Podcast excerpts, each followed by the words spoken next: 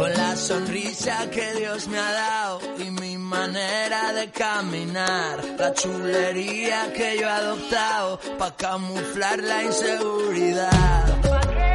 La inseguridad, para camuflar la inseguridad. La inseguridad, ay la inseguridad. Mira cómo soy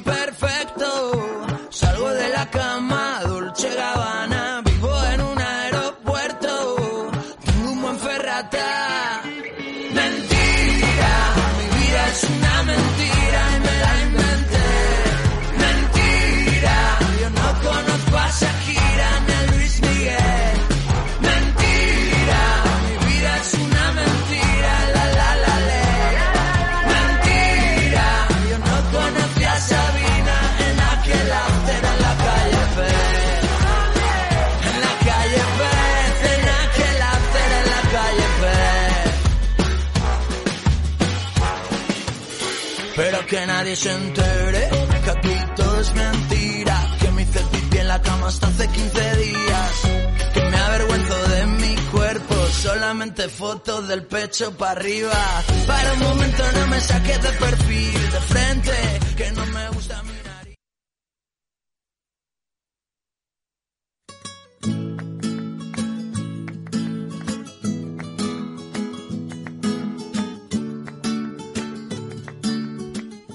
Hola a todos y bienvenidos a Estilo Betis en la 90.4 en FM. Hoy y como cada martes hablaremos sobre toda la actualidad verde y blanca. Yo soy Rafa Maraver y como siempre soy vuestro presentador y no vengo solo, vengo con mis fieles acompañantes Bernardo Pérez Muy buenas. y Manu Sánchez. Muy buena. Más tarde se nos incorporará, se nos incorporará Mike, que llega un poquito tarde, pero bueno, se lo podemos permitir al chaval.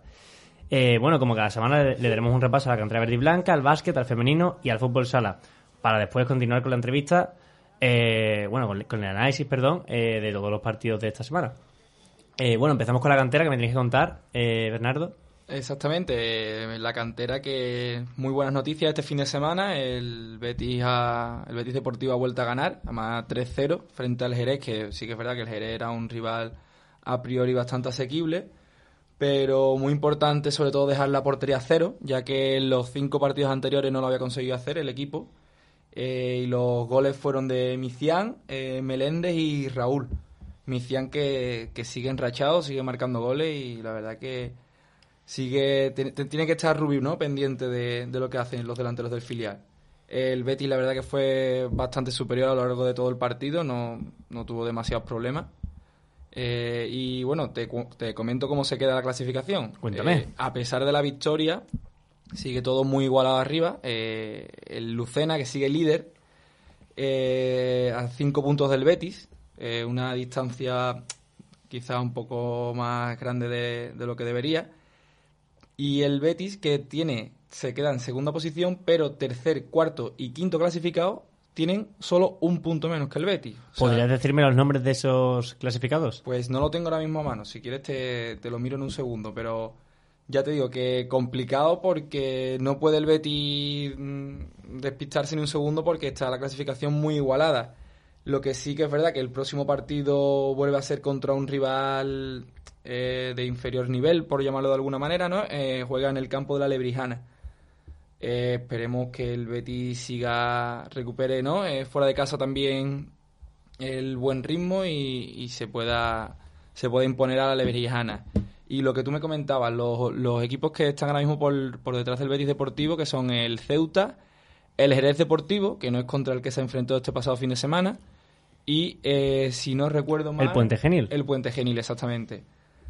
Pues ya te digo, a un puntito está la cosa muy igualada, así que Eso demuestra la, la alta competencia que hay en- incluso en esa tercera división, en ese grupo 10, que demuestra también que el Betis Deportivo lo está haciendo bien, pero que ni por mucho menos está la clasificación eh, muy de- para favor de todos. Exactamente, que no está viendo una superioridad muy clara, ¿no? Quizá un poco más en Lucena, pero que al fin y al cabo son cinco puntos, ¿no? Que pierde la semana que viene por lo que sea y se le pone se le ponen muy cerquita, ¿no? Los competidores. El que me ha sorprendido mucho es el Puente Genil, que lleva unas cuantas unas cuantas jornadas yendo segundo por detrás de Lucena a muy pocos puntos. Bueno, sigue muy pocos puntos porque está actualmente a 5, pero a pesar de eso ha bajado de la segunda posición a la quinta de una jornada.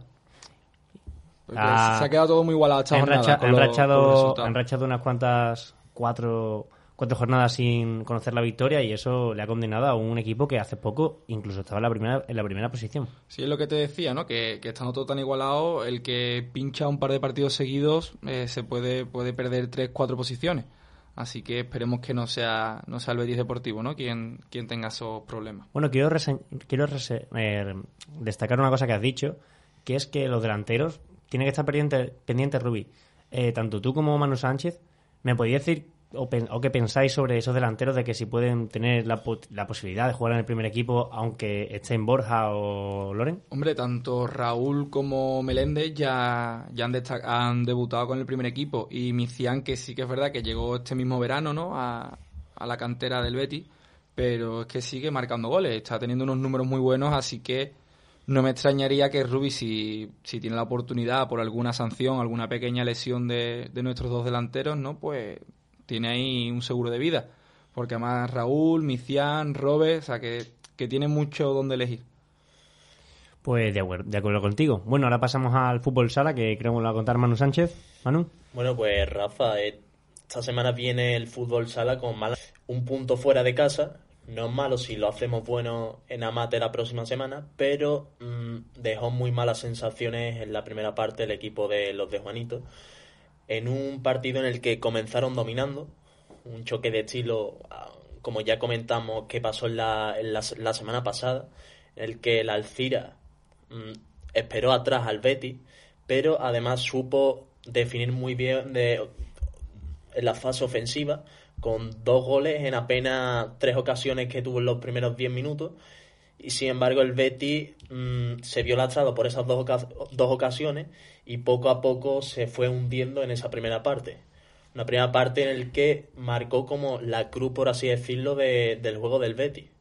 Y en la segunda parte, mm, totalmente distinto, el Betis ofreció su mejor versión, en el que básicamente Rafa, el Betis volvió a ser la pisonadora a la que nos tiene acostumbrado ser, en el que dominio absoluto del partido, mm, en la fase ofensiva consiguió convertir las ocasiones que no logró en la, en la primera parte, y de hecho, nada más comenzar en el minuto 23, Ibi puso la primera piedra para conseguir la remontada que al final no pudo ser, y posteriormente, un minuto después, Buendía hizo el segundo. Además, mm, el Betis tuvo incluso tres palos y un penalti que erró. Y mm, cuando estaba en el mejor momento, el Betis mm, recibió el tercer gol por parte de los locales y inmediatamente respondió con otro gol, en este caso de Rubén. Y así acabó el partido, reparto de puntos eh, fuera de casa. Y se puede decir que viendo con lo mal que se puso en el partido con un 2-0 en la primera parte, se hace bueno, pero evidentemente para las aspiraciones y ese primer puesto pone las cosas más igualadas en segunda división. Bueno, ahora mismo el Betis se coloca con, 40 y- con 41 puntos en la cabeza de, de esa segunda división de fútbol sala. Por detrás tenemos al Manzanares Futsal que tiene 39, tenemos esos dos puntos de, de ventaja El Manzanares que perdió en casa. que, pe- que perdió en casa. Y ahora mismo el Betis se enfrentaría al fútbol sala eh, Talavera que juega eh, el 8 de febrero a las 19 horas de la tarde. Pues sí, Rafa, segundo el Manzanares con 39 puntos, como ha dicho Bernardo, perdió ante el Santiago Futsal por 1-3, victoria incomprensible en casa. Además, el Santiago Futsal está a mitad de la tabla, por lo que parecía que, que podría ser un partido fácil. Y bueno, ahora se viene un partido ante el Talavera, que va cuarto con 34 puntos, que si el Betis cae aquí en casa en la próxima jornada ante, ante el Talavera, podría darle oportunidad, dar el asalto a las primeras posiciones de- del campeonato. Y ya por último recordar de que eh, después del Talavera se viene el tramo más importante, como ya dije la semana pasada, que son los cuartos de Copa del Rey y después gran parte de la liga se juega el 15 de febrero ante el Manzanares, que es el segundo. Que puede ser ese partido clave para o brindar ese, esa victoria que daría media liga o ajustar más las cosas y peligrar, por así decirlo, el ascenso. Pues sí. Eh, Más que el ascenso, el liderato, ¿no? El, el ascenso directo. Sí, pero aún así... los el- playoffs parece que casi que Sí, el Betis sí. los tiene asegurados. Sí, sí, los playoffs, claro que sí, pero claro, ese ascenso directo es, yo creo que el objetivo a seguir de este, Acabar la temporada antes siempre claro, es de este Betis Futsal. Que bueno, ahora pasamos al femenino, que mm, lo he dicho antes fuera de micro y lo vuelvo a decir ahora. No sé situarme este empate como algo bueno, algo malo. Peleábamos contra nuestro máximo rival o máximo perseguidor eh, en su campo, jugamos contra el Valencia, 2-2 en el marcador. Empezó, empezó marcando el Valencia con un gol de, de Coleman en el 44.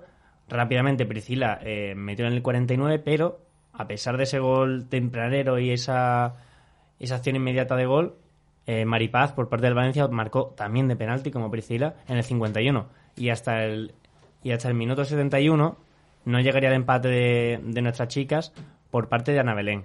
Eh, ¿Cómo se queda la clasificación? Pues se queda eh, con el Betis con 13 puntos y el Valencia con 15. Falta una victoria para salir de, ese descenso. Mm, la verdad es que quiero que, o queremos obviamente todos, que el Betis salga de esta, de esta mala racha, pero no es tan mala racha porque llevamos tres partidos sin conocer la derrota, llevamos una victoria y dos empates, no, mentira, llevamos una victoria, eh, una derrota y dos empates, y, y bueno, poco a poco se va viendo que el equipo mm, intenta mejorar. La dinámica no es mala, ¿no? Lo que le está lastrando un poco es el terrorífico inicio de temporada. Un poco parecido a- al, al masculino. Pues sí, la verdad, salvando las distancias, no por, la, por el puesto que ocupa en la tabla, pero sí, algo similar, se podría decir. ¿Y contra, contra quién juega la, la semana que viene el equipo? Eh, pues mira, te lo digo, eh, juega la semana que viene contra. Bueno, la semana que viene juega la Copa de la Reina contra el, el Atlético de Madrid, partido difícil, porque. Pero bonito, ¿no? pero claro, bonito aquí en casa. Y, y, de, y en Liga jugamos contra el Español, que es el que el único que va por debajo del Real Betis. Un partido que a priori tiene que ganar sí o sí el Betis para salir de esos puestos de descenso, porque esa misma jornada eh, el Valencia se la juega contra un rival importante y así puede, puede asaltar esa posición que ocupa el Valencia. Eh, bueno, eh, Mike, eh, buenas tardes. Buenas. Eh, me tienes que comentar el básquet, ¿no? Sí, el básquet, hoy traemos buenas noticias.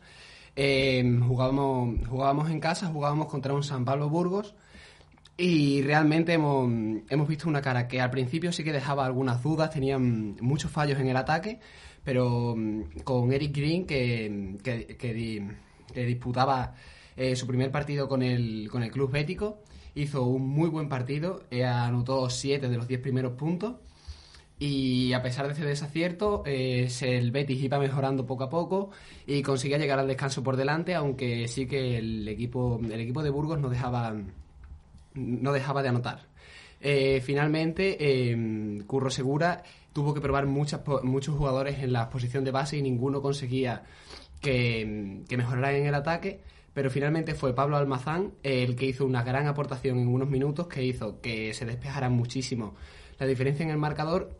Y finalmente, en el último cuarto, eh, San Pablo Burgos, que solamente buscaba los triples como la única manera de, anotar y finalmente lo- el equipo bético se gustó mucho, hicieron acciones muy, muy espectaculares como la que culminaron Whittington y Saulger y finalmente pues consiguieron un, un logrado triunfo local que hizo que todo el mundo disfrutase. Confiemos en que sigan estos buenos resultados, que se terminen de disipar las dudas que hay y que consigan salir de los puestos tan bajos de la tabla.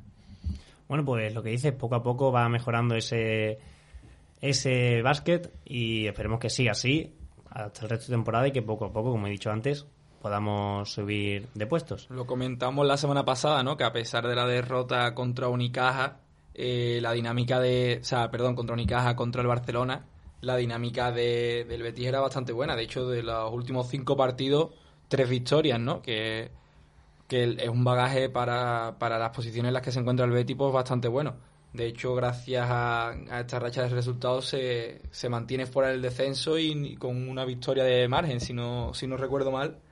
Así que esperemos que, que siga en esta, en esta buena dinámica el COSUR Betis. Pues muy de acuerdo contigo. Eh, bueno, antes de ir a, a la Publi, quiero comentar una noticia de última hora, que es que la final de Copa se juega en la Cartuja, aquí en Sevilla, durante los próximos cuatro años. ¿Qué opináis sobre esto? Yo creo que debe ser una motivación, ¿no? De cara a, lo que a lo que viene siendo las próximas competiciones, ya que como el año pasado nos ocurrió que fue aquí en el Villamarín, yo creo que debe ser un incentivo más para llegar a una final y mm, lograr ganar el campeón, el título aquí en casa. Pues sí, de acuerdo contigo. ¿Qué piensas tú, Bernardo? Pues me parece muy interesante, además, de todas formas, para la ciudad, ¿no? Eh, creo que es un evento deportivo importante que, que va a hacer que vengan, que vengan grandes equipos y que se pueda jugar la Finaquil durante los próximos cuatro años, por lo que ha dicho Manu, ¿no? Un incentivo muy importante para el Betty y también para el otro equipo de la ciudad, lógicamente, ¿no? Mike. Me parece muy interesante tanto para los equipos de la, cap- de la, de la capital andaluza el, el interés que puede llegar a tener llegar a tener una final asegurada en su casa y me parece también muy interesante la decisión y muy correcta de cuatro años seguidos tener ya decidido el lugar del encuentro porque veíamos que constantemente durante todos los años se repetían estos dilemas de en qué campo se juega, va a beneficiar a uno, va a beneficiar a otro. Si desde el primer momento sabemos que durante varios años va a ser en un sitio prefijado, creo que va a beneficiar mucho a todos los equipos que aspiren al título. Bueno, totalmente de acuerdo contigo también, Mike. Y bueno, después de esto pasamos a publicidad, volvemos en unos instantes. Eh, hasta, hasta pronto. Estilo Betis en Neo FM.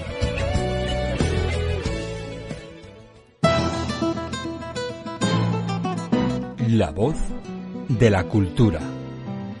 La voz de la actualidad. La voz del deporte. La voz del talento. La voz de la juventud y de la experiencia. Neo FM es la voz de nuestra esencia.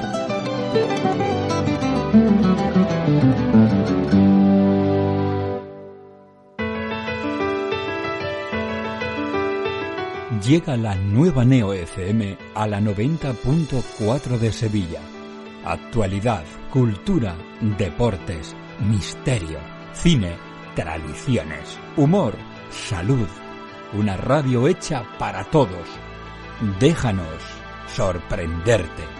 Somos la voz de nuestra esencia. ¡Hey! ¿Conoces el programa más curioso de la radio?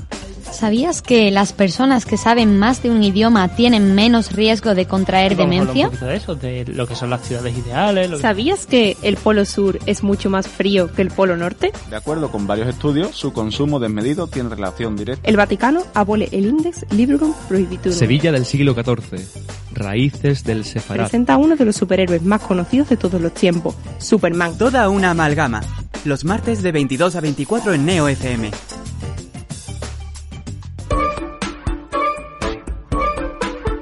Neo FM. ¿Por qué? Porque Neo FM es la que más me gusta. Estás escuchando Estilo Betis en Neo FM.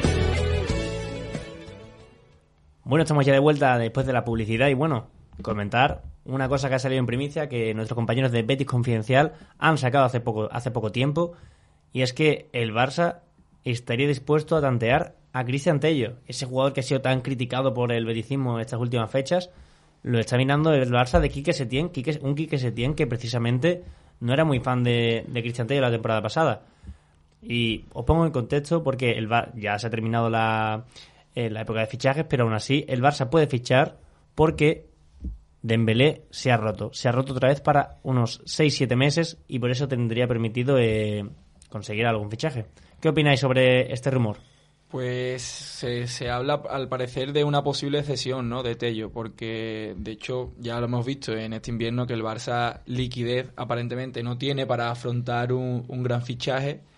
Y hombre, Tello, un futbolista que conoce la casa, ¿no? Conoce a la mayoría de, a la mayor parte de la plantilla, al entrenador, pues parece una opción bastante viable.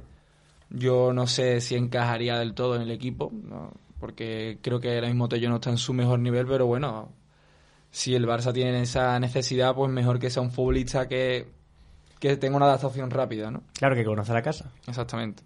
Bueno, y por otro lado, eh, tenemos la noticia de que Garay se ha roto por- en el Valencia y el Valencia también estaría tanteando la opción de fichar a Sidney o a Fedal. ¿Qué, qué contempláis ante eso, Manu? Yo creo que Sidney, después del bajón que ha pegado despu- tras las lesiones musculares y demás, mm, no vería mal una, una salida. Pero claro, mm, Bueno, tenemos a Edgar si se va a Sidney, ¿no? claro, tenemos a Edgar, también la cantera ahora mismo también se podría tirar en algún momento. Entonces yo creo, claro, eh, teniendo en cuenta de que el Betis lo traspase, porque hay que decir también de que el Valencia lo que quiere es una cesión. Algo que al Betis no le, no le vendría muy bien porque Sidney no es un jugador que sea que necesite minutos, que, es, que sea joven. Sidney es un jugador para hacer caja, como bien está diciendo Manu, y lo que quiere lo que quiere el Betis es, como digo, hacer caja y ganar millones para afrontar el mercado de fichajes de verano con, con mejor bolsillo. El Betis solo se plantearía, solo se plantea a priori un traspaso que además hay que tener en cuenta también que el Betis solo tiene una competición, ¿no? Que, que no sería descabellado afrontar lo que queda de temporada con tres centrales y el comodín de Edgar, ¿no? Entonces yo creo que si, si finalmente se llega a un acuerdo, mm, no me parecería ni mucho menos mala idea, porque a día de hoy el Betis tiene bien cubierta ¿no? la, la parcela de, defensiva, sobre todo los centrales, así que si se puede hacer caja con un futbolista prescindible como, como es Sidney, pues me parecería una gestión muy buena. Si consiguen hacer caja y realmente el Valencia finalmente está interesado en un traspaso por una cuantía interesante, sí que sería algo interesante de ver, pero sí que es verdad que si el Valencia estuviera interesado en una cesión, creo que no sería en ningún momento beneficioso para el Betis, ya que no sacaría dinero ni le beneficiaría en ningún caso. Bueno, por otro lado también está el nombre de Fedal, que Fedal ya para mí no es lo mismo que Sidney. ¿Qué pensáis ante una posible serie de Fedal que para mí, salvando las distancias, es muy parecido a Mandy en cuanto a nivel, ¿eh? Porque Bartra está claro que ahora mismo está, en- está siendo el mejor central de la plantilla, pero por detrás de Bartra, ¿a quién poníais? ¿A Fedal o a Mandy? Eh, para mi gusto, Mandy creo que es más completo que Fedal.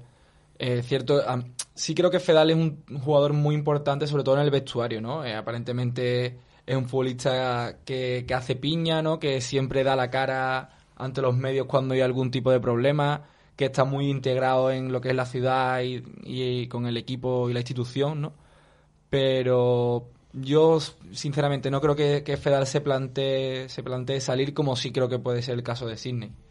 Yo pienso más o menos lo mismo. Yo no creo que Fedal se plantee ahora mismo una salida. Y más que él tiene la cabeza aquí, es alguien que siente el escudo como uno más.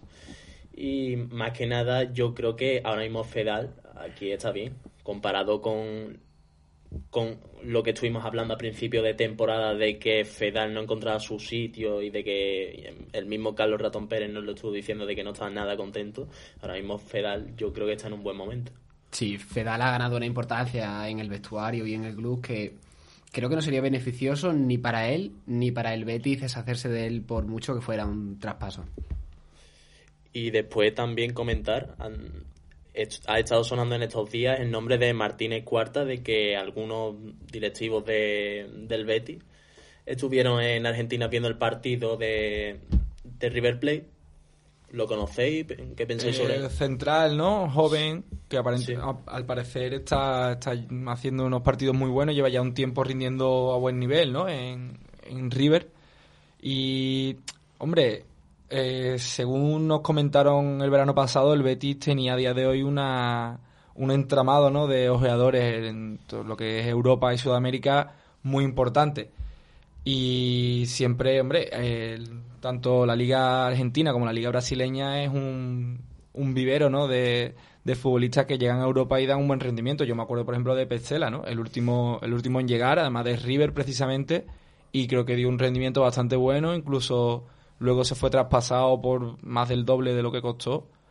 Si, si acaba llegando, pues habría que verlo aquí, ¿no? Bueno, y que también es importante renovar la plantilla porque necesitamos eh, carne fresca, jugadores jóvenes para no, no ya para la temporada que viene, sino para futuras temporadas y hacer un bloque, como digo siempre, eh, para que el equipo se estructure y vayan todos a una. Además, la posición de los centrales de las más veteranas en la plantilla, porque tanto Sidney como Fedal creo que ya superan la treintena. Si no la superan, es por, por muy poco.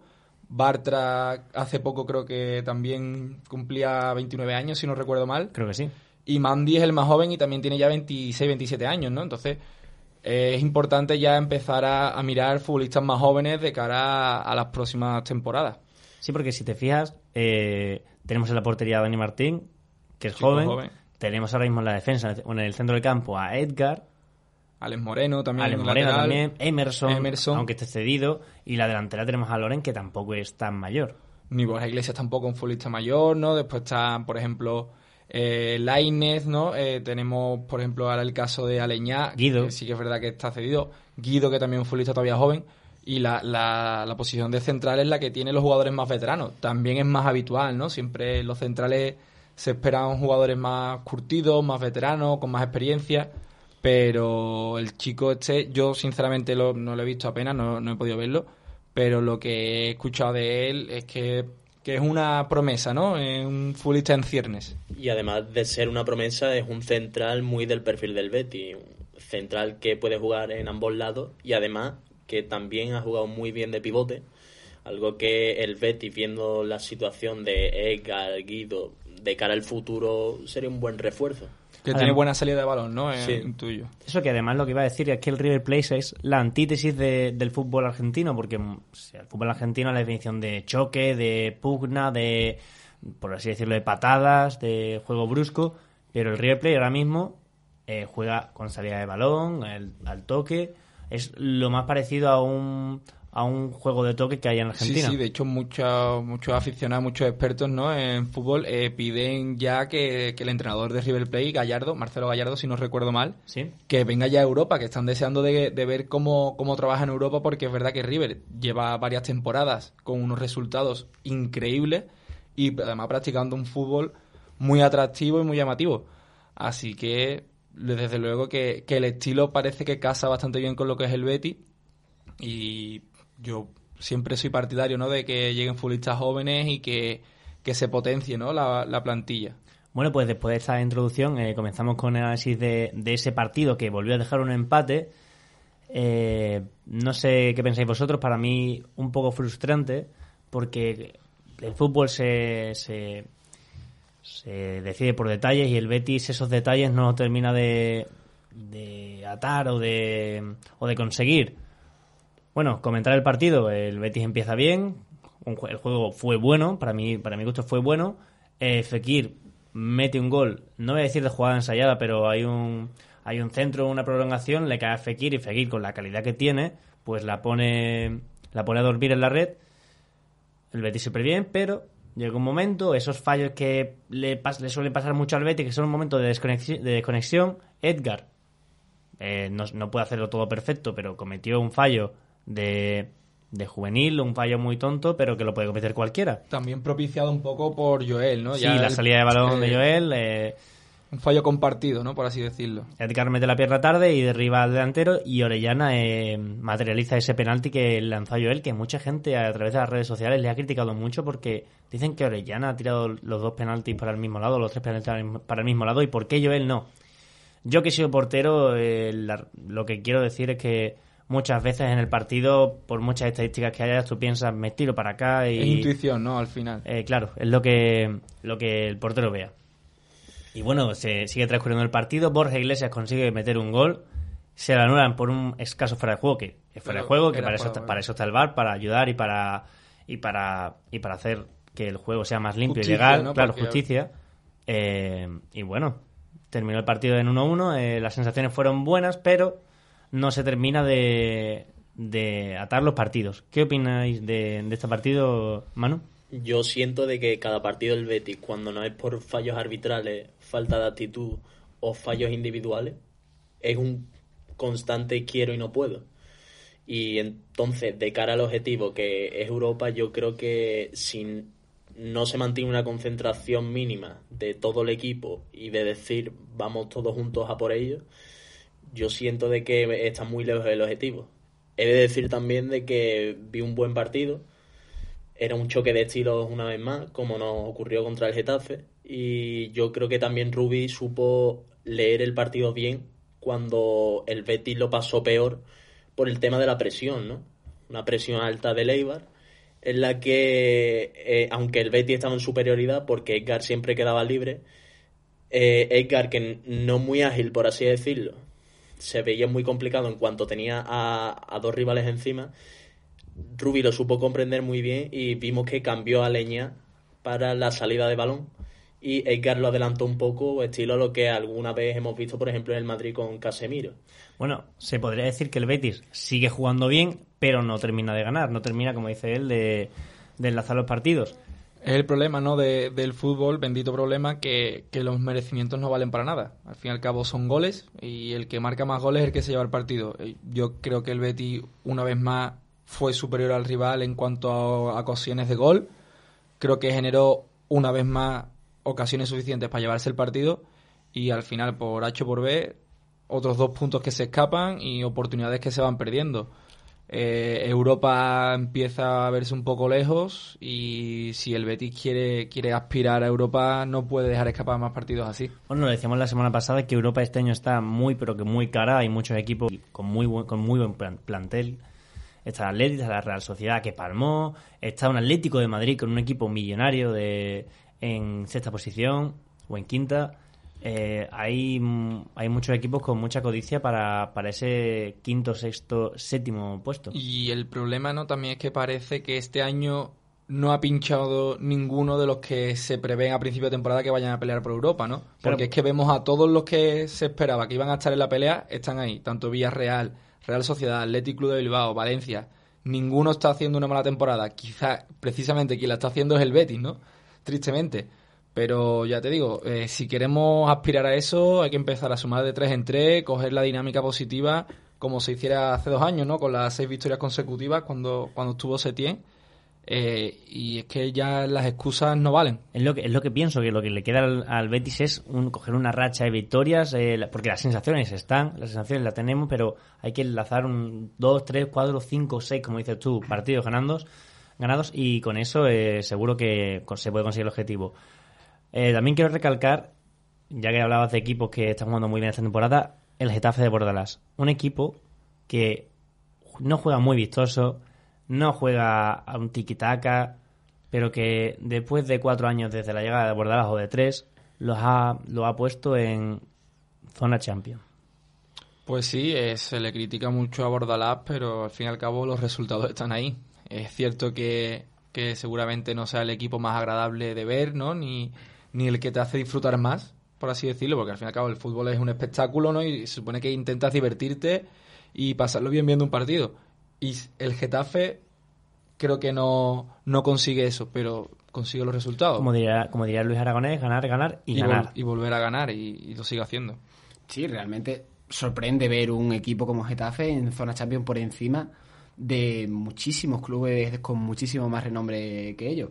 Pero bueno, realmente el Betis ante la dificultad que tiene porque la zona Europa está carísima esta temporada, lo que debe de hacer es eso. Vemos que, como habéis comentado, sensaciones buenas hay, vemos que el equipo sí está formado, sí entiende cómo tiene que jugar, pero tienen que concentrarse en cada minuto del partido, no pueden cometer fallos como el que cometieron en el penalti, tienen que estar atentos a todo y tienen que sumar de tres en tres. Mm, Queda todavía tiempo, es, es difícil, pero si se consigue una buena racha de victorias se puede llegar a acercarse mucho a la zona Europa. Bueno, pues con eso terminamos el, el análisis de este partido, de este 1-1 del Betis Eibar. Y ahora pasamos a la previa contra ese Fútbol Club Barcelona, partido calentito, que el Barcelona trae muchas bajas. Eh, es baja Piqué, es baja, como hemos dicho antes, Dembélé. Eh, ahora mismo acaba de publicar un, una historia una historia de Instagram Messi rajando de Avidal, o sea que el Barça viene Una situación extraña, Sí, con problemas internos. Bueno, pues el próximo partido, ¿no? Jornada 23 de Liga, el domingo a 9 de febrero a las 9 de la noche en el Benito Villamarín. Y bueno, creo que uno de los grandes alicientes de este partido es la vuelta de, de Quique Setién, ¿no? Al Benito Villamarín. Eh, por, primera vez desde que se marchara del club o lo echaran, no, eso parece que fue de mutuo acuerdo. Eh, va a volver al estadio del Betis y, y veremos cómo, cómo se les recibe. También se espera una, una protesta bastante importante, ¿no? Programada por parte de algunas peñas del club, eh, protestas por, por los arbitrajes sufridos a lo largo de la temporada. Así que ya en la previa nos deja bastantes puntos de interés, ¿no? Para el partido. Eh, después, como tú comentabas, el Barça tiene alguna, alguna baja importante, ¿no? Eh, Piqué, que está aún a expensas de si le retiran o no la amarilla, yo sinceramente diría que no, no creo que se la vayan a quitar. Eh, por lo tanto, sería baja Piqué, muy importante en Y defensa. posible baja un Titi porque un caso eh, extradeportivo porque eh, tiene que pagar eh, un- le han denunciado de su antigua casa, de su antiguo inquilino, o sea, de su antiguo eh, dueño de la casa en la que se hospedaba. Casero, ¿no? Su antiguo casero. su antiguo casero, casero. Y tiene que ir a un juicio el, el jueves. Bueno, el jueves que juega contra el Atleti y tendría problemas porque lo puede aplazar. No sabe si le puede tocar también contra el partido del Betis. O sea que la- el equipo del Barça está un poco eh, patas arriba. Bueno, pues, ya veremos si un Titi puede solucionar ese problema extradeportivo, ¿no? Pero las bajas, las bajas confirmadas eh, por lesión, además, son Luis Suárez y Dembélé, ¿no? Dembélé, que la verdad que está teniendo una mala suerte increíble con las lesiones, no, no levanta cabeza. Y Luis Suárez, que baja de larga duración, ¿no? Que se lesionó hace dos o tres semanas. Y además también tiene el, el Barcelona la, la baja de Neto, eh, que al priori es el portero suplente del equipo, ¿no? Pero está teniendo que completar las convocatorias con el portero del filial, eh, Peña. Quique Setién, exactamente. Entonces, bueno, cuatro bajas, tres de ellas muy importantes, ¿no? Para el Barça. Y el Betis también tiene alguna baja bastante destacable. Guardado, que sigue lesionado, lógicamente. Y Fedal, que cumple, cumple su segundo partido de sanción, ¿no? Por la expulsión que sufrió en el, en el Coliseo en Alfonso Pérez. Juanmi, que sigue aún con su recuperación, parece que todo va bien, pero no está, no está todavía para el próximo partido. Y el que parece que puede llegar y que no es descartable que tenga sus primeros minutos es William Carballo. Por ahí quería yo entrar. Yo, a mí me genera un poco de dudas quizá por el rival, ¿no? Eh, no quizá no es el rival más, más indicado para que juegue un futbolista sin ritmo competitivo porque el Barça esperamos que vaya a tener el balón Claro, además con un Barça de no de, no de Ernesto Valverde, sino de Quique Setién, que va a querer tener la pelota. Aunque en el último partido contra el Levante eh, pecó mucho de, de, de juego, de juego ofensivo, eso que tanto se le critica a Setién. Eh, jugó muy vertical, con un Semedo que parecía extremo más que, más que lateral. Y con eso tiene que tener mucho cuidado las bandas del Betis porque es verdad, eh, no es un, no es un secreto, es una es un secreto a voces que en las bandas del Betis son bastante frágiles defensivamente hablando. Bueno, un poco parecido a lo que le pasa al Barcelona también, ¿no? Claro. Ambos equipos juegan o están jugando, parece, con, un- con una defensa de cuatro, con un pivote que cae bastante para atrás, eh, con dos laterales que suben mucho, pero que tienen sus carencias en defensa. Eh, sí que es verdad que en el último partido del Barcelona generó muchas ocasiones, pero también le generaron muchas ocasiones en contra, demasiadas quizá para un, para un equipo como el Levante jugando en el Camp Nou, pero bueno, al final el Barça se llevó el partido 2-1, eh, actuación estelar de, de Ansu Fati, que seguramente pues será titular también contra el Betis. Y te quería comentar un poco eh, los últimos partidos, ¿no? Los últimos enfrentamientos entre, entre el Barcelona y el Betis. Eh, no le ganamos en Liga, en el Benito Villamarín al Barcelona desde 2008. Eh, creo que todos acordaréis de ese partido. 3-2, dos goles de Edu, uno de Juanito. Remontada prácticamente histórica contra un Barcelona con plagada de, plagado de estrellas, ¿no? Y la última victoria en el Benito Villamarín fue en Copa del Rey, que esa fue en 2011, que esa sí es la última victoria que ha tenido el Betis contra el Barcelona jugando como local. Y bueno, creo que todos nos acordamos, ¿no? De la temporada pasada, el partido espectacular, ¿no? De dos equipos jugando, jugando al ataque, buscando los puntos débiles del otro, que ganó el Betis 3-4. Eh, el Betis ha tenido también algunos, algunos empates en los últimos años contra el Barcelona. No suele, no suele entregar la cuchara al Betis fácilmente ante los grandes en casa, ¿no? Estamos acostumbrados a ver partidos competidos. Pero sí que es verdad que ya son 12 años sin, sin ganar en Liga al Fútbol Club Barcelona en casa. Así que esperemos que se rompa la racha, ¿no? Este próximo fin de semana y que el Betis coja un poquito de impulso, ¿no? Hacia las plazas europeas, porque es que no, no, no puede seguir fallando. Bueno, y os quería hacer una pregunta a todos. Eh, ¿Qué esperáis de la vuelta de Quique Setién al Benito Villamarín? Manu. Yo pienso de que pff, habrá de todo, ¿no? Pero yo creo que ya el tema Quique Setién debería de dejarse de lado y centrarnos en Rubi, que es nuestro entrenador, y Sí, sí, pero se deja de lado, pero es que justo, si, no, si nos acordamos de lo que dijimos la semana pasada, el Betis quería hacer una, una campaña en contra de los árbitros llevando silbatos al, al Benito Villamarín. Y eso, más la vuelta de Quique Setién, puede ser un poco una, una fusión explosiva, ¿no? Sí, pero yo creo que el betifismo con el tema de Setién siempre ha estado dividido, ¿no? Entonces, tampoco creo que eso afecte mm, y yo creo que más que nada lo que se llevará a cabo es sobre todo la reivindicación de- del tema de los fallos arbitrales más que lo de ese team. Mike. Sí, realmente creo que el aficionado bético no, no debería de preocuparse y debería de centrarse más en su propio equipo, en quizá reclamar el tema de los fallos arbitrales, pero creo que la discusión sobre Setién sí o Setién no, o Setién bien, Setién mal, creo que ya debe de quedar muy cerrada y centrarse en el partido que va a ser duro, pero confío en que, en que se saquen puntos. Manu, o sea, Bernardo. Eh, bueno, pues yo soy un poco más pesimista, ¿no? En cuanto, en cuanto a lo que puede pasar respecto a Setién, porque en las últimas semanas, por lo- los malos resultados de, del Betis, eh, siempre, siempre vuelve a aparecer, ¿no? En la discusión de Setién, de si se le debió cesar o no, de si debía haber seguido esta, esta temporada en el equipo. Y yo espero división de opiniones, ¿no? Eh, habrá quien seguramente aplauda cuando lo nombren por megafonía y también espero que va a haber quien, quien y quien pite y demás. Lo que es- simplemente espero es que se quede ahí, cuando se mencione su nombre por megafonía, eh, se, cada aficionado que exprese su opinión, pero que una vez que echa a rodar el balón, todos seamos del mismo equipo y todos vayamos en, eh, en la misma dirección, ¿no?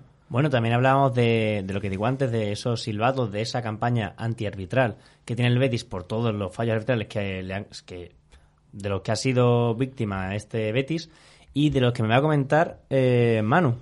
Pues sí, porque en la jornada ante el Eibar también volvimos a ver alguna jugada polémica, como por ejemplo en, a- sobre el minuto 20 más o menos, Orellana estando amonestado, sacó el brazo en un salto a- impactando en la cara de Bartra. Ese codo que se dice que siempre tiene que ser ama- amarilla, ¿no? Sí. Por ese reglamento arbitral. Bueno, este año más que amarilla se está tomando la decisión de roja directa, aunque sea de forma involuntaria, se está tomando roja, in- roja directa y algo parecido a la jugada a lo que pasó en la ida ante el Getafe con Loren con Damián Suárez cuando el partido estaba acabado y que supuso la roja directa para Loren. Sin embargo, Orellana ni, ni se fue amonestado en este caso con la segunda amarilla que debería de haber sido. Y terminó metiendo ese penalti. Sí. Bueno, es un poco, ¿no? Lo que, lo que viene quejándose el Betty, la doble vara de medir. Es que no entendemos por qué, qué criterio es el que se sigue. ¿Por qué hace varias jornadas una acción tan similar era roja directa y esta ni siquiera es, es segunda amarilla? Además, el, el problema del VAR es que no entra en segundas amarillas, solo en rojas directas. Y sí que es verdad que, en mi opinión, eso no es una acción de roja directa. Pero estando amonestado, Orellana se debería de haber ido para el vestuario inmediatamente después de, de esa acción, porque además fue completamente absurda y gratuita sobre Bartra. Por menos han echado a otros jugadores. Eh, ¿Tienen más que comentarme, no, Manu? No, sería eso y ya está. Mm, No, esa fue la única jugada polémica que, que vimos. Vale, pues entonces, eh, quiero decir una cosa. Eh, entonces, ¿estáis a favor, en contra? Eh, ¿Creéis que sí va, van a haber silbatos, que no va a haber silbatos? Eh, ¿Cómo pensáis ese, cómo planteáis ese tema antiárbitros? Yo doy por hecho que sí, que va a haber protesta, porque además creo que la gente está muy quemada, ¿no? Como se suele decir, porque es que no es la primera vez. Y de hecho es que vemos que, que está reciente lo de Getafe y en Eibar vuelve a haber otra acción polémica que otra vez es el Betis el que se ve perjudicado, ¿no? Entonces yo creo que la gente ya está un poco cansada y lo que comentamos la semana pasada, el rival es el propicio, es cuando más televisiones, más periodistas, más medios van a estar en el estadio, es cuando más alcance va a tener la protesta y creo que ya está bien.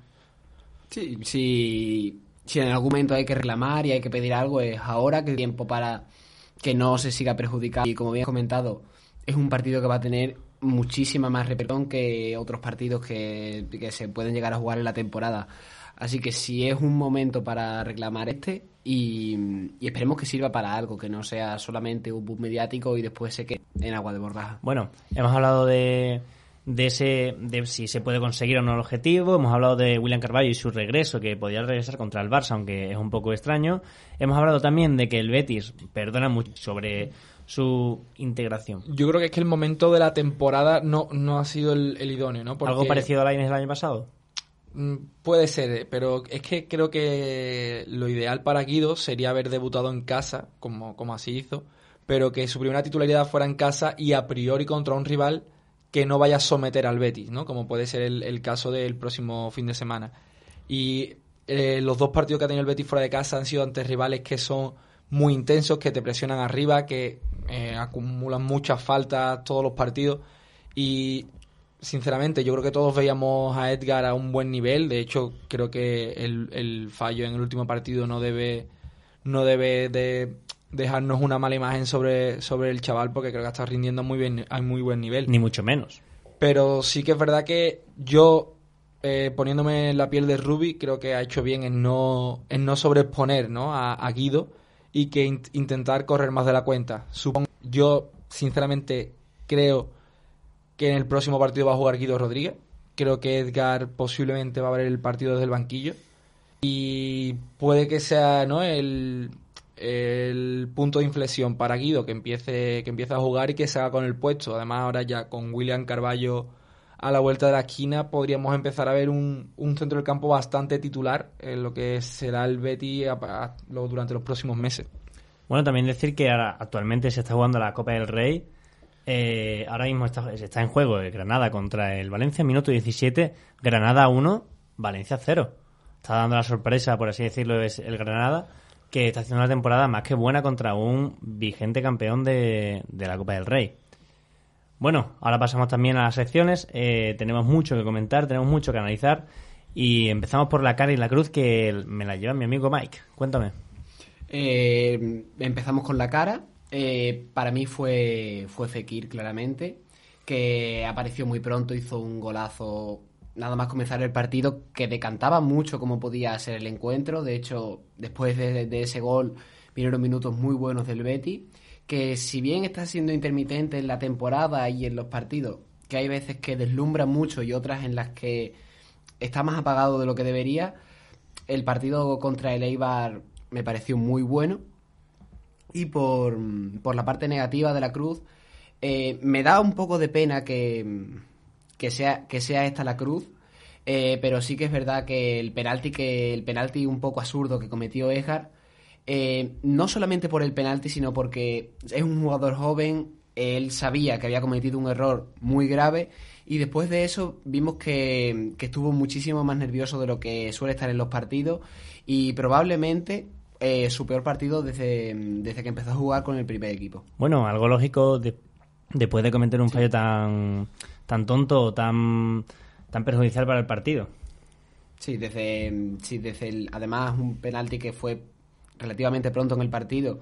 Si desde entonces no consigues concentrarte, estás con las dudas por haber cometido ese penalti, le lastró mucho, mm, pese a que es un jugador que puede aportar mucho al equipo. Es que el, pro- el problema que tiene, que tiene Edgar es lo que hemos comentado más de una vez, que no es un futbolista especialmente ágil. Entonces, cuando le vienen a presionar eh, con mucha intensidad, sufre, porque no, no es un futbolista que tenga que se gire ¿no? Eh, rápido. Entonces, si le enciman, eh, o tiene que tener un pase de cara o va a sufrir. Y fue lo que pasó en el penalti, ¿no? Intentó girarse, no pudo, le robaron la pelota, soltó la pierna y era penalti, claro.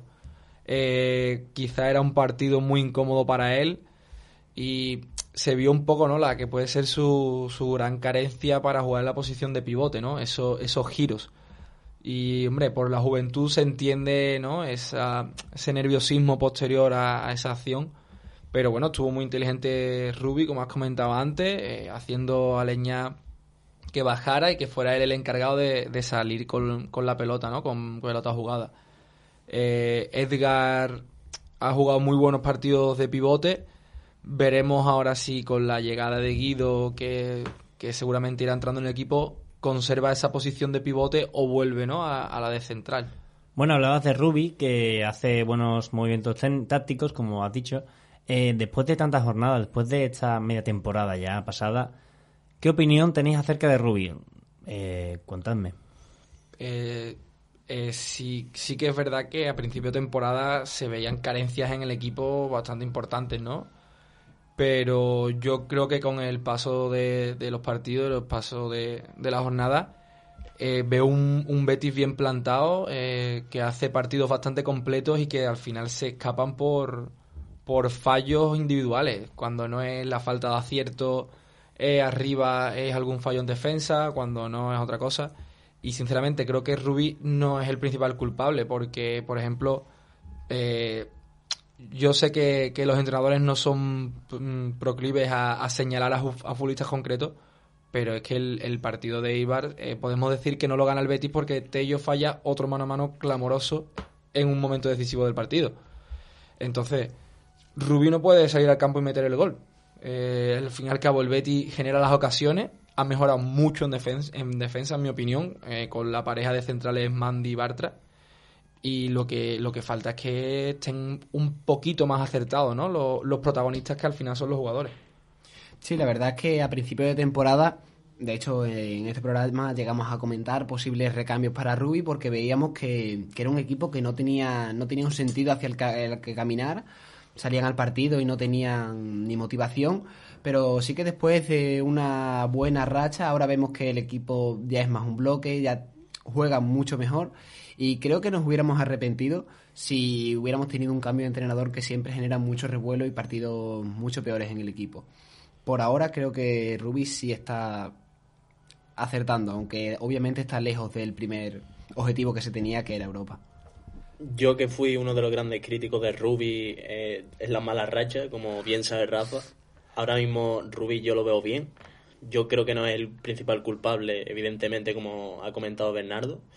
Lo que falta es mm, definición arriba, esas ocasiones claves en las que te juegas el partido y marcan eh, el que te lleven los tres puntos al final en un partido, como el, mano a mano que ha comentado Tello, o en Copa del Rey ante el Rayo Vallecano, o contra el Getafe también vimos en la primera parte, son cosas que al final te complican mucho eh, la consecución del objetivo y también el acabar con esos fallos defensivos por así decirlo, como el que ocurrió de Edgar, que aunque Edgar al final es el, es el que acaba saliendo en la foto porque es el señalado, realmente es un fallo de, de Joel y de Mandy, que son los que antes dan esos malos pases. Entonces yo creo que Ruby lo está haciendo bien hasta el momento. Eh, sí, de hecho, añadi- añadiendo a lo que estamos comentando, es que si echamos un poco la vista atrás de los últimos partidos, eh, el Betis contra, contra el Eibar, eh, si Tello no falla esa ocasión tan clara, en mi opinión, me- en mi opinión me parece una ocasión clarísima de gol. Eh, si esa ocasión entra, el Betis se lleva los tres puntos. Eh, en el partido contra el Rayo, el Betis en la prórroga, solo en la prórroga tiene tres ocasiones muy claras de gol. El partido contra el Alavés, que también se empata fuera de casa, Joaquín falla un penalti y falla otra ocasión clarísima delante del portero. Es que al final te pones, eh, bueno, eh, Getafe mismamente, el Betis como mínimo debería de haber conseguido un empate, como mínimo si no llega a ser por, por la actuación del árbitro.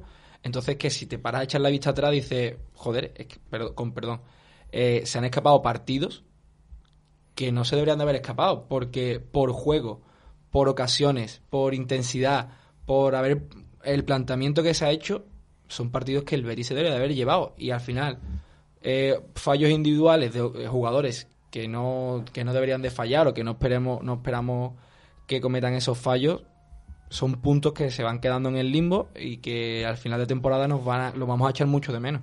Bueno, es lo que decíamos, que el fútbol son momentos, son detalles y que esos detalles no los está teniendo el Betis y sí lo están teniendo otros equipos aprovechando la falta de, la falta de posibilidad de cerrar los partidos que tiene el Betis. Eh, bueno, con esto pasamos ahora al uno por uno, eh, que tiene bastante miga, la verdad, porque Tengo ganas de escucharte. pues mira, empezamos por Joel Robles, que cometió ese fallo, le voy a poner un 5, después hizo dos buenas paradas que, que consiguieron que no nos metieran el segundo gol. Eh, para mí, Joel sigue siendo titular indiscutible, Dani Martín no, no tiene posibilidad ahora mismo de, de llegar a la portería a la titularidad, y eso puede ser tanto bueno como malo para el propio Joel. Y bueno, después pasamos a la defensa, empezamos por Emerson, eh, que yo le daría un 6, no estuvo mal, tampoco estuvo tan bien como nos tiene acostumbrados, pero en defensa sí que mejoró un poco. No brilló tanto en ataque, ¿no? Como viene siendo habitual. Bueno, seguimos con Mandy, que para mí tiene un 6, a pesar de que la defensa eh, tuviera esos fallitos, pero después del gol estuvo bastante contundente. Bartra, eh, un poco más, porque para mí un 7, porque está siendo de lo mejorcito de este Betis, de lo mejorcito de los centrales y, y siendo bastante imperial y, y colosal en la defensa verde y blanca. Ha recuperado su mejor nivel, aparentemente, ¿no? Desde que llegara el Betis, si no es su mejor momento, prácticamente. Sí, la verdad es que Barta durante esta temporada está demostrando que es un jugador clave y muy importante.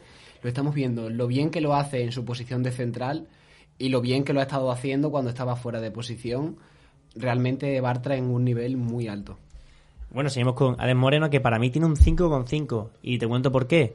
Porque es muy, muy decisivo en ataque, pero en defensa sigue teniendo esas carencias que demuestran que, que Edgar, por ejemplo, tiene que venir a cerrar mucho la, la zona esa que, que deja vacía el propio Alex Moreno al subir al ataque.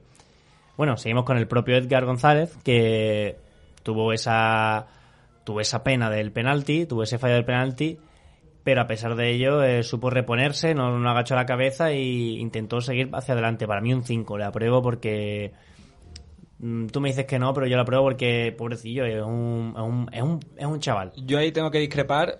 Sí que Sí, es claro, verdad claro. Que, que es un chico joven al fin y al cabo y que no se le puede exigir tanto como a un veterano, pero al fin y al cabo está jugando en primera división. En primera división, si fallas, lo pagas normalmente. Sí, pero es, es más normal que él haga el fallo que lo haga guardado. Si lo, hace- si lo hiciera guardado me enfadaría mucho más. No, está claro, ¿no? Se criticaría mucho más, pero creo que Edgar no hizo un buen partido. Además, lo que hemos comentado antes, se le notó que mentalmente le afectó un poco, estaba un poco más dubitativo de lo habitual, no tuvo esa clarividencia saliendo con el balón. Entonces, yo, en mi opinión, sería un 4 para Edgar. Tampoco creo que hiciera un partido desastroso, pero creo que no llega a la prueba. Eh, bueno, vale, seguimos con Fekir, que yo le daría un 8, metió el gol, eh, jugó muy bien, volvió a ser ese Fekir mágico. Pero otra cosa que quiero señalar es que no, pe- no pensáis que Fekir eh, como que como que chupa mucho el juego. Absorbe mucho absorbe juego. mucho el juego, sí. Sí, pero bueno, al fin y al cabo es un futbolista diferencial, ¿no? Eh, es que es el futbolista clave del equipo, es la referencia eh, tanto en creación de juego como en generación de ocasiones, ¿no? Tanto finalizándolas como fue este último partido como en cuanto a asistencia. Y lo que, lo que sí que es verdad que el Betis, bueno, Rubi en este caso debería intentar de integrar un poco más, ¿no? A lo que es Fekir en el equipo, que no sea tanto esos destellos individuales. individualista, ¿no? Exactamente, que no sea tanto a base de destellos individuales, porque la calidad es evidente que la tiene, sino que sea capaz de encontrar mejor a Canales, de encontrar mejor a Borja Iglesias, a Borja Iglesias o a Loren, dependiendo de quién, de quién juegue. Pero, hombre, yo creo que al fin y al cabo, un futbolista tan determinante como Fekir mm, acaba absorbiendo juego involuntariamente, porque tiene la confianza y la capacidad para desde casi cualquier posición del campo generarte una ocasión de gol.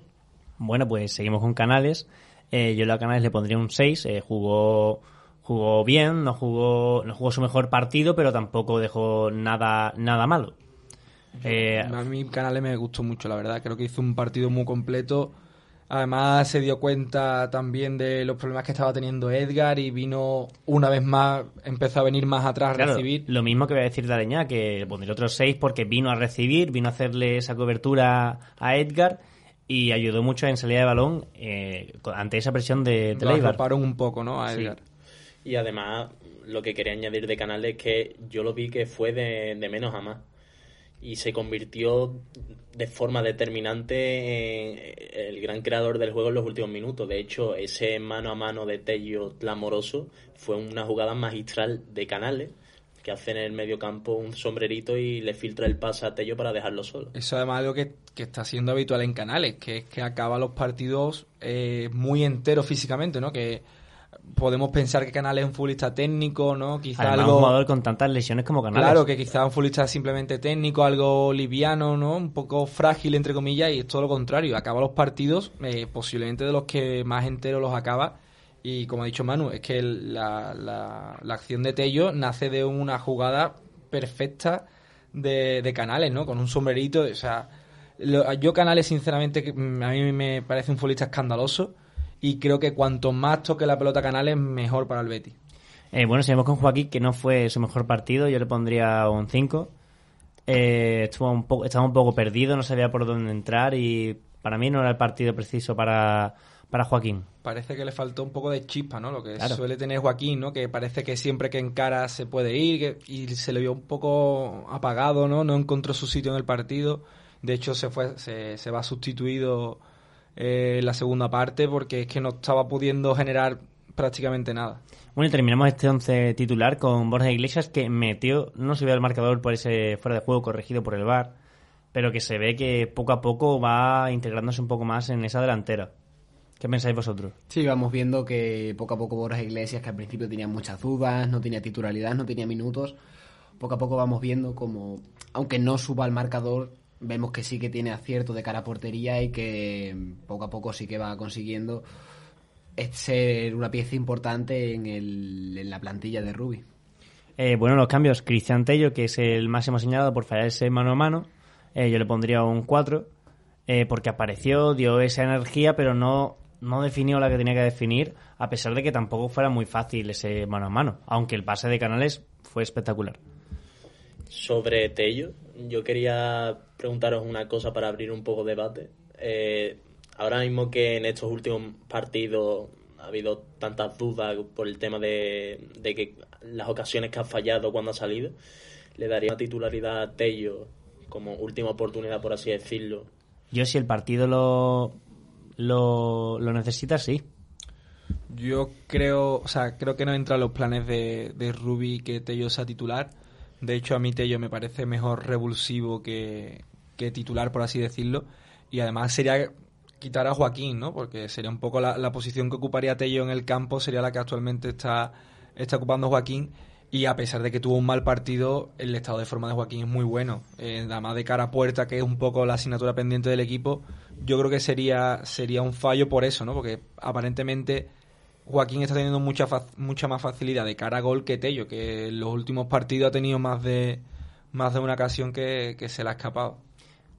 Yo, si bien de, de, cara a jugar un partido de titular, creo que, no entra en los planes de Ruby, sí que creo que deberían de, darle más minutos. Vemos que entró en el minuto 88, que realmente es muy poco tiempo para que un jugador pueda demostrar, si bien tuvo una ocasión que falló muy clara, pero creo que unos minutos antes deberían de, de bastarle a Tello para mostrar que realmente tiene capacidad para influir en los resultados del equipo.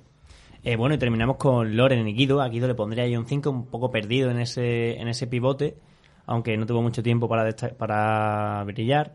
Y Loren, que un 6, que siempre da esa guerra a los defensas y siempre pone ese carácter que, siempre es bueno para, para, para, la delantera de un equipo. A mí me sigue sorprendiendo mucho no lo de Loren, porque el año pasado lo veíamos un futbolista que sabíamos que tenía, que tenía calidad, que tenía gol, porque lo, lo había demostrado la temporada anterior, pero la temporada pasada de Loren era un futbolista que apenas peleaba, ¿no? Que estaba un poco siempre ahí eh, en una isla arriba y en cambio este año todos los partidos que juega, ya sea 20 minutos, ya sea eh, de titular, siempre la pelea, como mínimo la pelea la pone, ¿no? Ese buscar todos los balones, presionar, incomodar a los defensas y creo que es algo muy, muy, muy importante y que por ejemplo en Borja en muchas ocasiones no no se ve tan, tan claro, ¿no? No tiene esa misma, esa misma capacidad de sacrificio, diría yo.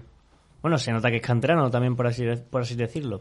Y bueno, terminó con Ruby, que yo a Ruby le daría un 6,5 por, también por lo que hemos hablado antes, que vio que Edgar estaba perdido, le dijo a Leña y a, y a Canales que bajaran a recibir, y fue un cambio táctico, un cambio de un movimiento táctico bastante acertado por parte del entrenador. Se le vuelve a escapar un partido por fallos ajenos a él, ¿no? Por así decirlo.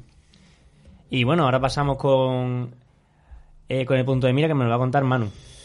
Bueno, pues ya más o menos ha comentado Bernardo mm, cómo viene el Barça, pero yo voy a resaltar un poco los aspectos tácticos que, le vienen afectando tras la entrada de Quique Setién, ¿no? Viene tras una victoria ante el Levante por 2-1, en el que se pudieron ver las dos caras de, del Barça. Una primera parte sensacional, en la que se vio el mejor juego de, del Barça. Una primera parte que podría haber quedado perfectamente 5 a 0 si no es por si no es por un larguero de Semedo o si no es por dos o tres para Zaitor, que es un gran portero. Que sorprendentemente, sorprendentemente Messi no tuvo su mejor día de cara a puerta, que es noticia. Pero, sí lo tuvo de cara a la hora de asistir. A la hora de asistir, exactamente. Y bueno, una segunda parte en la que tras la entrada de, de Hernani hubo un, un gran cambio de, del juego del Levante que se impuso y a partir de ahí un poco comentar lo que viene ocurriendo en estos partidos, ¿no? Eh, una fragilidad defensiva bastante notable, en la que ya, ya lo conocíamos en el Betty, de que Setién se defiende con el balón, juego de posesión, juego de posesión en el que al principio con la entrada de Quique Setién, como se vio en, ese, en esa derrota ante el Valencia por 2-0, el juego de Setien se, se estaba viendo de que era mucha posesión, pero no había apenas verticalidad, algo que sí ha conseguido solucionar tras el cambio al sistema de juego que estaba, que estaba usando Valverde, pasando del 3-5-2 que era habitual también el Betis el año pasado al 4-4-3-3, al 4-4-3. Sí, es algo muy destacable también lo que decía antes de Semedo, de que las bandas vuelan y que termina con una línea de tres formada por no tres centrales, sino dos centrales y uno de los dos laterales que no subes. Por ejemplo, banda, si el balón va por la banda Jordi Alba, Semedo cierra o Sergi Roberto cierra y queda como tercer central y, y ver si, si Semedo sube, Jordi Alba se incorpora como tercer central o incluso Busquets eh, cierra esa línea de tres. También una cosa a destacar que creo que también la has mencionado es esa presión eh, tras pérdida que mm, se echaba mucho de menos en la época Valverde.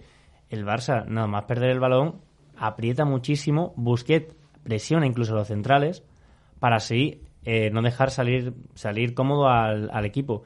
¿Crees, ¿Creéis los tres que eso puede afectar de forma negativa a la, a la salida de balón del Betis? Yo creo que es la, la mayor diferencia ahora mismo, ¿no? De, de esto, este tercer, cuarto partido de Setien eh, respecto del primero.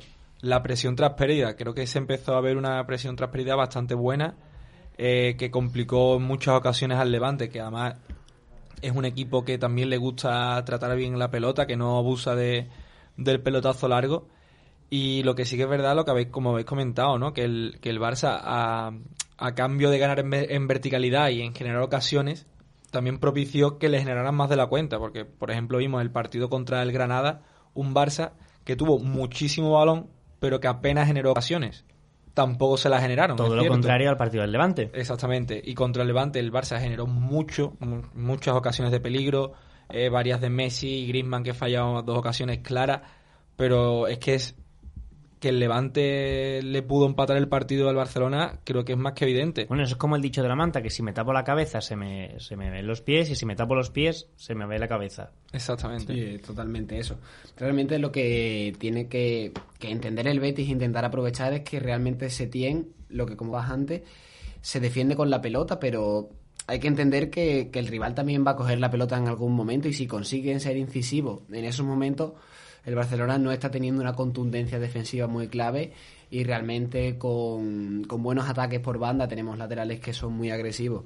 Y, y buenas jugadas creo que sí que se le puede hacer un daño a un Barcelona que si bien asusta con pelota mm, consigue culminar muy buenas jugadas realmente tiene ciertas carencias defensivas que se le han visto tanto cuando ha tenido mucha posesión como en otro como, como el partido de Levante que atacaban mucho pero también le atacaban Bueno, y estábamos hablando antes justo de que a ver si podíamos darle una oportunidad a Tello en un partido que, que fuera de sus características. Yo creo que este partido es muy de las características de Tello, porque Joaquín es un gran jugador, tiene cal- calidad de sobra, tiene más, más clase que un colegio, pero tiene que tener Tello a la contra. Y otra cosa no, pero el Barça, lo estamos comentando, la, su debilidad son las contras y ese, ese 3 para 3 que se puede formar en, en un contraataque. Pero yo es que yo creo que el Barça no va no va a tener tanto el balón como, como le gustaría a Setien, ¿no? En, en contra el Betis.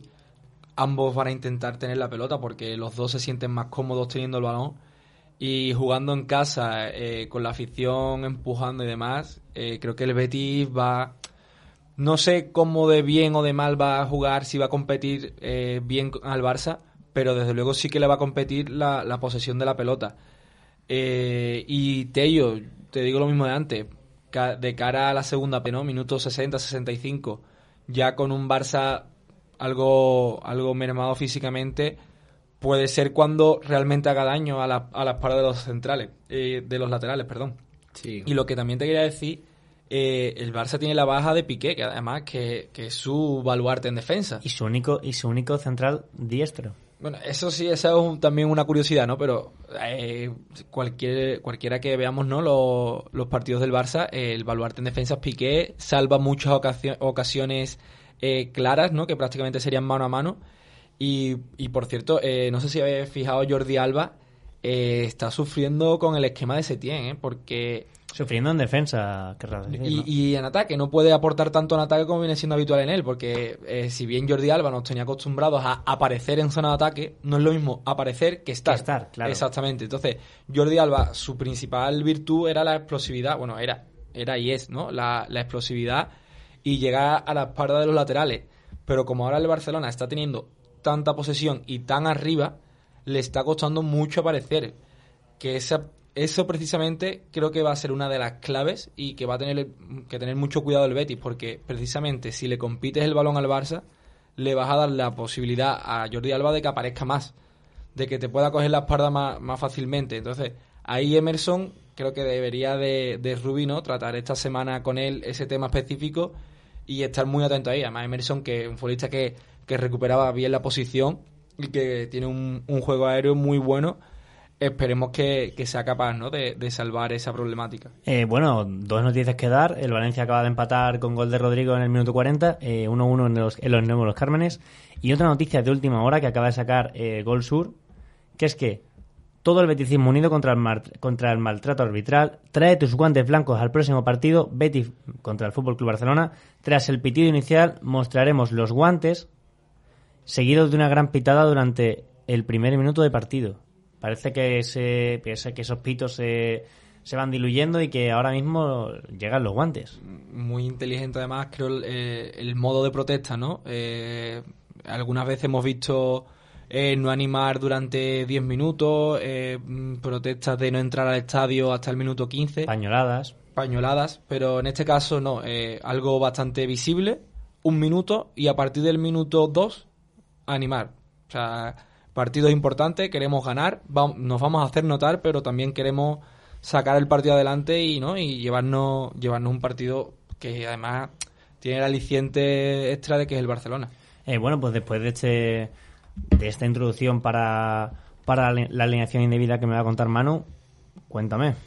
Pues bueno, Joel en portería, no tenemos duda. Mm, Dani Martín, ya lo hablamos en, la, en las últimas jornadas de que cuando jugó en Copa estaba a un nivel básicamente normal, si nos ponemos a ver de que apenas tiene rodaje en primera y de que habría que incluso buscarle una cesión de cara al mercado veraniego, ya que solo en el Sporting estuvo de portero suplente y apenas tiene experiencia quitando los partidos con la selección sub-21. La zaga formada por Bartra y Mandy, laterales para Emerson y Alex Moreno, y aquí vendría mi gran duda, por así decirlo, que está entre Edgar y Guido Rodríguez. Personalmente creo de que apostará por Guido Rodríguez por el tema de que hemos estado hablando de la contrapresión del Barça en el último partido, ¿no? Una contrapresión que viendo la poca agilidad que tiene Edgar, por así decirlo, le complica mucho su gran virtud de- del pase rápido, fácil al primer toque. Claro, Guido tiene mejor salida que Edgar. Claro, mejor salida, mm, más rápido y ade- más nervio también Claro, y más agresividad, ¿no? Y, y por eso yo creo que, que se decantará. Después mm, creo que apostará otra vez por Aleña y Canales. Después Joaquín y Fekir. Y en punta Borja Iglesias. apuesta por Borja Iglesias otra vez Mm, yo creo que sí. Yo apostaría otra vez por Borja Iglesias y después los últimos minutos meter tanto a Tello como a Loren. Buscando un poco el desgaste físico del Barça y a partir de ahí intentar aprovechar contras y demás. El problema, Por es que, el problema es que en ese momento de partido el Barça vaya ganando. Si el Barça vaya ganando cuando van a entrar los revulsivos, Setién va a hacer la de voy a tener el balón hasta que se acabe el partido, voy a marear el Betis en su campo y, y, que, y que las vean venir. Yo en la delantera tengo dudas, sí que es verdad que, puede ser un poco esa la idea, ¿no? De esperar al minuto 60, 70 y que entren frescos los jugadores del banquillo como pueda ser Loren. Pero yo en, eh, en este caso creo que Loren creo que va a ser titular porque es un futbolista que, que ataca mejor los espacios, que es más agresivo ¿no? en los desmarques y puede ser puede dar ese, ese plus arriba al Betis, ¿no? Además, presionando a los centrales, que va a faltar Piqué, que es el, el más clarividente en salida de balón. Creo que la entrada de Loren puede ser muy importante, ¿no? Para, para intentar robar lo más arriba posible y, por así decirlo, no tener siempre que construir la ocasión, sino que gracias a un robo tengas una ocasión de gol. Pues sí, la verdad es que sí, pero también hay otra parte que para yo pienso, para mi opinión, que son las bandas. Yo no creo que juegue con tres centrocampistas ofensivos en ese tridente de, de tribotes, ese- en ese tribote. Fekir iría de, de interior en este caso. Fekir, Canales y Aleñá. Claro, y Fekir y Canales en el medio. Eh, Aleñá y Canales en el medio, perdón. Y después Edgar en esa posición Pero, de libero. ¿no crees que hace falta velocidad para este partido si, si vamos a tener que utilizar las contras? A ver, si queremos meter velocidad, yo metería, como has comentado antes, a Tello por Joaquín. O incluso Lainez. O incluso Laine. Pero si miramos la otra banda, Fekir no lo puedes quitar porque es un jugador determinante y en una jugada en un partido como contra el Barça te puedes hacer algo como, como hizo en el último partido, ¿no? Contra, contra el Eibar, se saca un disparo, un disparo de donde sea y te, y te mete un gol. Bueno, también tenemos que tener cuidado con Ansu Fati, que a pesar de tener 17 años ya va demostrando de que asume los galones y, y, vamos, la última jornada marcó esos dos tantos que le dieron la victoria al Fútbol Club Barcelona ante el Levante. Además ya la ha encontrado Seti en su sitio, ¿no? Porque los primeros partidos lo puso ahí en banda derecha un poco... Un poco cambiándose. Exactamente, un poco como lo que hizo con Tello en el Betis, ¿no? Un falso carrilero y ahí Ansu Fati, un chico que lleva tres días en primera sin haber que no ha defendido en su vida, pues sufría mucho. En cambio ahora en banda izquierda, con Jordi Alba por detrás, pudiendo partir hacia, hacia, el hacia adentro, parece que ha encontrado su sitio. También Ansu Fati parte de izquierda, pero es que Griezmann y Messi están, están en, en constante movimiento porque Griezmann parte del centro, Messi hace su típica, su típica jugada de venirse para, para adentro, Griezmann le rompe y se lleva al central y ahí es cuando deja el hueco para que Messi o se la pase a Ansu Fati como hemos visto en el último partido o meta su clásico gol de pasecito a la red. También, también hemos visto, gracias a eso, el- en el último partido, que quien más ha aparecido en ataque fue Semedo en lugar de Jordi Alba. ¿Por qué? Porque tanto Messi como Griezmann, el que parta desde la banda, la tendencia es acabar dentro, siempre acaban dentro. Entonces, le queda todo el carril a, Nelson Semedo. Y en cambio Ansu Fati, aunque también llega muchas veces ¿no? a, a zonas más interiores, se queda más pegado a la banda, ¿no? Tiene más, más juego por fuera, tiene más capacidad de desborde que a lo mejor que puede tener, que puede tener Griezmann. Entonces,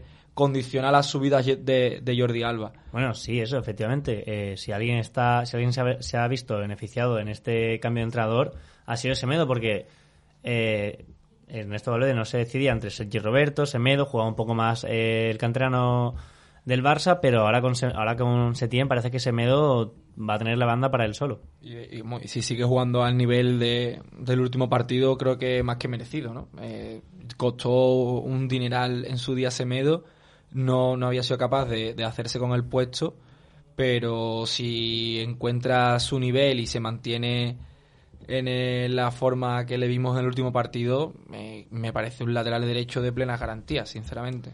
Eh, bueno, pues antes de terminar con la, la porra de, estilo Betis, decir que hoy hemos anunciado un, un nuevo eh, un nuevo comienzo de, de Informa Betis. Informa Betis se pasa a llamar eh, Informa Fútbol. Mm, Seguiremos hablando del Betis, seguiremos hablando de, de toda la actualidad verde y blanca, pero desde de muchas más cosas, Claro, de muchos más equipos. Vamos a hablar de, de los 19 equipos restantes de esta Liga Santander en distintas en distintas cuentas. Informa Fútbol se quedará como cuenta general de todos los de todas las competiciones, o sea, de todos los equipos y podéis seguirnos también en cuéntame esa cuenta que hemos creado para que nos sigan sobre todo la actualidad verde y blanca. Sí, bueno, la, la idea no es eh, no solo informar acerca de acerca del Betis, sino también hacerlo de, de, mucho- de muchos más equipos, de todos los equipos de, de primera división. Eh, a partir de ahora la cuenta que se va a centrar en el Betis será IF barra baja Betis, eh, será como ha sido hasta ahora. La, pues, suce- la sucesora de Informa Betis. Exactamente. Y Informa Betis pues pasa a llamarse Informa Fútbol y ahí pues intentaremos contar toda la actualidad de, de Primera División, ¿no? Bueno, sí, y poco a poco se irán creando cuentas para los distintos equipos de esta Liga Santander. Bueno, después de esto comenzamos con la porra. Eh, Manu, ¿qué partido, qué resultado dirías? Mm, yo voy a apuntar otra vez como la última jornada, positivo. Y yo creo que va a ser un 2-1. El Betis va a ganar y bueno, no sé qué pensáis vosotros. Mm, yo voy a ser un poquito más pesimista, me quedo con un 2-2. Creo que si bien puede marcar goles el Barcelona, el Betis a la contra y en los errores defensivos que está mostrando el Barcelona, puede hacer mucho daño y en casa puede ser. Está, un- está Messi delante, ¿no? Está Messi, está el Barça, Sí, un equipo muy difícil, ¿no? Eh, es- me parecería muy feo decir que, que creo que el Betis vaya a perder, ¿no? Sé honesto, Pero- o sea, no es, no es lo que quieres, es lo que pienses. Uf, eh, O dime, o dime, dime lo que piensas Yo voy a ir un quieres. poco, un poco ¿no? en la línea de Mike. Yo creo que va a ser un partido con goles. eh, creo que igualado. Lo que puede decidir eh, el partido es quien tenga más acierto de cara a puerta. El Barcelona, yo doy por hecho que va a tener acierto, ¿no? Por, por la calidad de los futbolistas que tiene arriba. Y la gran incógnita es saber si Borja Iglesias, Fekir, Joaquín, Loren, si, si juega, van a, van a poder mandar para adentro las ocasiones que tenga. Yo creo que un 2-2 puede ser un resultado bastante realista, aunque bueno, esperemos que, que el Betis sea capaz de... Me encantaría, ¿no? Que, que se llevara el partido. Eh, bueno, pues para finalizar yo diría que yo diría un 1-1 eh, e incluso me atrevería a decir que el Betis empeza- empezaría ganando con un gol de estos que, de- que pilla la defensa del Barça un poco descolocada y después estaría todo el partido aguantando ese, ese marcador hasta que alguna alguna jugada individu- individual, alguno de los jugadores o superestrellas que tiene el Barcelona terminaría poniendo el 1 en el marcador. Este año el Betis precisamente está, está marcando mucha, en muchas ocasiones los primeros minutos de partido, ¿no? Ya lo vimos esta jornada pasada, lo vimos en el campo del Español, lo vimos ante el Athletic Club en casa, es decir, que el Betis está entrando bastante bien a los partidos. Así que no sería de extrañar que se cumpliera un poco lo que tú dices, ¿no? Que se adelantara el Betis en el marcador y que a raíz de ahí pues ver cómo se desarrolla el partido. Eh, bueno, pues después de después de esta de esta porra de este estilo Betis y B, nos despedimos. Eh, muchas gracias por estar otro día más aquí con nosotros. Eh, muy buenas noches y mucho Betis. Muchas gracias a, a Bernardo Pérez, muchas gracias, Gracias a. Mike y muchas gracias a Manu Sánchez. Hasta la próxima.